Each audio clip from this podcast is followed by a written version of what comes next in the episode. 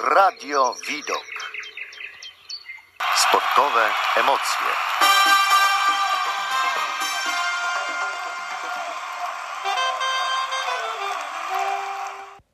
Witam wszystkich bardzo serdecznie i zapraszam na sportowe emocje. Michalina Mruzek. Dzisiejsza audycja będzie o dość popularnej dyscyplinie sportowej, jaką są skoki narciarskie. Jest to zimowa dyscyplina sportowa rozgrywana na skoczniach narciarskich od połowy XIX wieku. Skoki narciarskie wraz z biegami narciarskimi oraz kombinacją norweską, czyli jest to połączenie biegów i skoków, należą do rodziny sportów narciarstwa klasycznego. Dyscyplina ta cieszy się popularnością głównie w Europie, szczególnie w krajach nordyckich, w Norwegii i Finlandii oraz Europy Środkowej, w Austrii, Czechach, Niemczech, Polsce, Słowenii i Szwajcarii. Poza Europą dyscyplina ta jest popularna głównie w Japonii. Celem jest wykonanie jak najdłuższego skoku po rozpędzeniu się i odbiciu od progu skoczni. Na największych skoczniach, tak zwanych mamucich, możliwe są skoki przekraczające 250 metrów.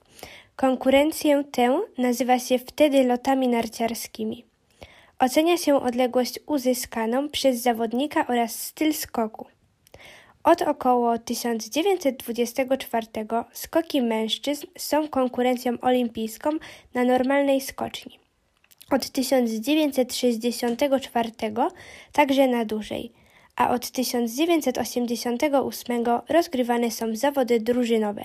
Mistrzostwa świata od 1925 na normalnej, natomiast od 1962 na dużej skoczni od 1982 drużynowo, a od 1972 Mistrzostwa Świata w lotach. Od sezonu 2011-2012 w ramach Pucharu Świata rywalizują również kobiety, dla których dotąd najbardziej prestiżowymi rozgrywkami był Puchar Kontynentalny. Wchłonął on w 2004 dotychczasowy najważniejszy cykl kobiecy – Natomiast od 2009 skoki kobiet weszły w program Mistrzostw Świata, a w 2014 skoki kobiet zadebiutowały w programie Igrzysk Olimpijskich. Od 2012 organizowane jest również letnie Grand Prix kobiet. Jeśli chodzi o początki skoków w Polsce, jest to rok 1908, kiedy to przeprowadzono konkurs skoków w Sławsku. Wygrał zawodnik Czarnych Lwów. Leszek Pawłowski. Pierwsza z prawdziwego zdarzenia skocznia powstała w Lwowie w 1910, natomiast pierwsza duża skocznia, jak na owe czasy, pojawiła się w Dolinie Jaworzynce. Oficjalnie otwarta 8 marca 1921 roku. Przez wiele kolejnych lat cieszyła się ona wielkim zainteresowaniem. Trenowali na niej między innymi Aleksander Rozmus, Bronisław Czech i Stanisław Marusarz.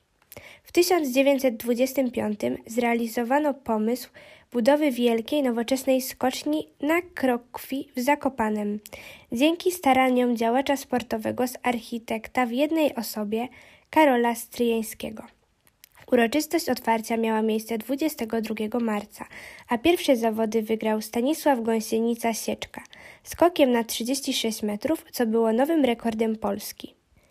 Pierwsze polskie sukcesy w dyscyplinie skoków narciarskich pojawiły się w 1936 roku na czwartych zimowych Igrzyskach Olimpijskich. Stanisław Marusarz skoczył wtedy 73,75,5 metra i zajął piąte miejsce. W tym samym roku powstała największa mamucia skocznia w Planicy, na której 15 marca została złamana bariera 100 metrów. Dokonał tego Austriak. Zasady.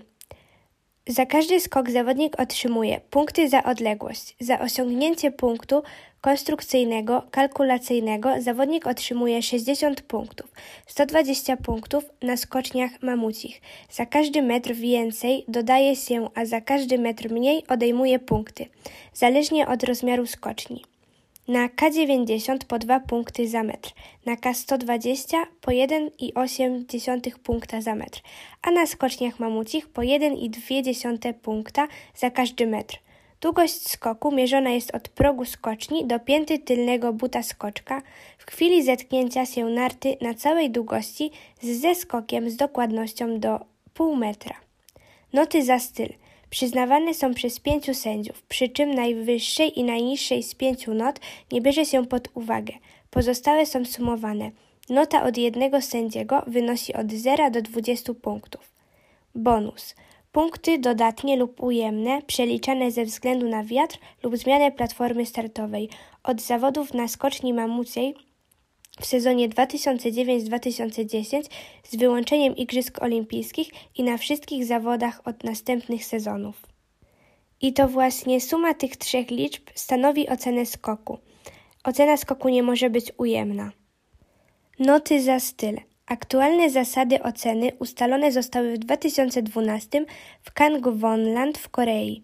Za błędy w fazie lotu można odjąć maksymalnie 5 punktów.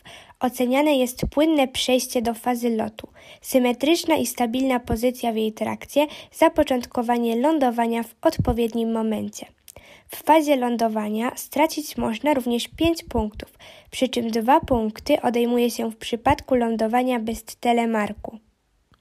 Najwięcej punktów można utracić w fazie odjazdu. Całkowity upadek oznacza utratę 7 punktów. Za dotknięcie jakąś częścią ciała ze skoku odejmowanych jest 4 do 5 punktów. Przyjęcie przed przekroczeniem granicy upadków nieprawidłowej pozycji ciała powoduje odpięcie od pół do 3 punktów. Zachowanie skoczka na wybiegu poza granicą upadków nie jest oceniane przez sędziów. Sprzęt, jaki obowiązuje, są to oczywiście narty, zdecydowanie dłuższe i szersze od biegówek, nie mogą jednak być dłuższe niż 146% wzrostu zawodnika, a ich szerokość nie może przekraczać 105 mm pod wiązaniami i 115 mm przy końcach, dokonując pomiarów 30 cm od końców. Wiązania. Podczas upadku powinny odpiąć buty od nart, co zmniejsza ryzyko kontuzji. Zawodnik dzięki ruchomej tylnej części może zmienić kąt nachylenia ciała względem nart, co umożliwia znalezienie optymalnej pozycji w locie. Montowanie wiązań jest określone przepisami, między innymi od początku narty do początku buta obowiązuje odległość 57% długości całej narty. Buty pozwalają utrzymać stopę we właściwym położeniu, a jednocześnie nie ograniczają ruchów, wykonane są ze skóry. Kombinezon może mieć maksymalnie grubość 5 mm, obowiązujące od sezonu 2012-2013. Rozmiary kombinezonów są równe z wymiarami ciała zawodnika. Aby to sprecyzować, FIS ustalił miejsca kontroli obwodów, m.in. obwód ramienia, uda, klatki piersiowej oraz obwód w pasie. Oczywiście obowiązkowy jest również kask, gogle i rękawiczki. W skokach narciarskich jest również y, taki skoczek, którego zwią przedskoczek. Więc y, jest on skoczkiem, który nie bierze udziału w zawodach, a jego celem jest testowanie skoczni, szczególnie w trudnych warunkach atmosferycznych. Przedskoczkowie wykorzystywani są też do testowania nowych skoczni lub po ich modernizacji. Przedskoczkowie startują przed rozpoczęciem serii konkursowych, żeby pomóc jury dobrać odpowiednią długość rozbiegu i przetestować warunki. Skaczą oni podczas przerw w zawodach, na przykład aby przetrzeć zalegający w torach najazdu śnieg. Zdarza się, że przed skoczkiem jest starszy, często utytułowany zawodnik, który już zakończył swoją karierę sportową. W 1964 roku podczas turnieju czterech skoczni w Garmisch Partenkirchen przed oficjalnym rozpoczęciem konkursu oddał honorowy skok Stanisław Marusarz. Miał wtedy wówczas około 51 lat. Konkursy Pucharu Świata dzielą się i na indywidualny i drużynowy. W drużynowym drużyny składają się z czterech zawodników. W konkursie odbywają się dwie rundy, po cztery serie skoków. W każdej rundzie każdy z członków drużyny oddaje jeden skok, po jednym skoczku z każdej drużyny na serię. Kolejność startu członków drużyny jest ustalona i nie może się zmienić pomiędzy rundami. W drugiej serii konkursu startuje 8 najlepszych drużyn z serii pierwszej, chyba że na ósmym miejscu znajdują się dwie lub więcej drużyn. W przypadku, kiedy warunki nie pozwalają na dalsze rozgrywanie konkursu, jury może postanowić o odwołaniu drugiej rundy skoków.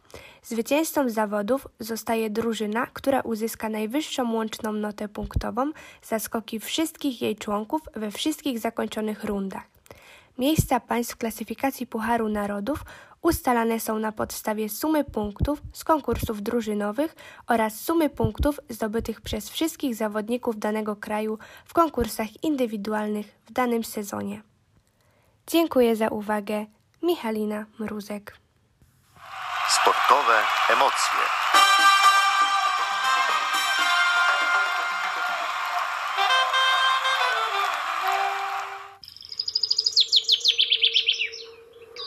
Radio Widok.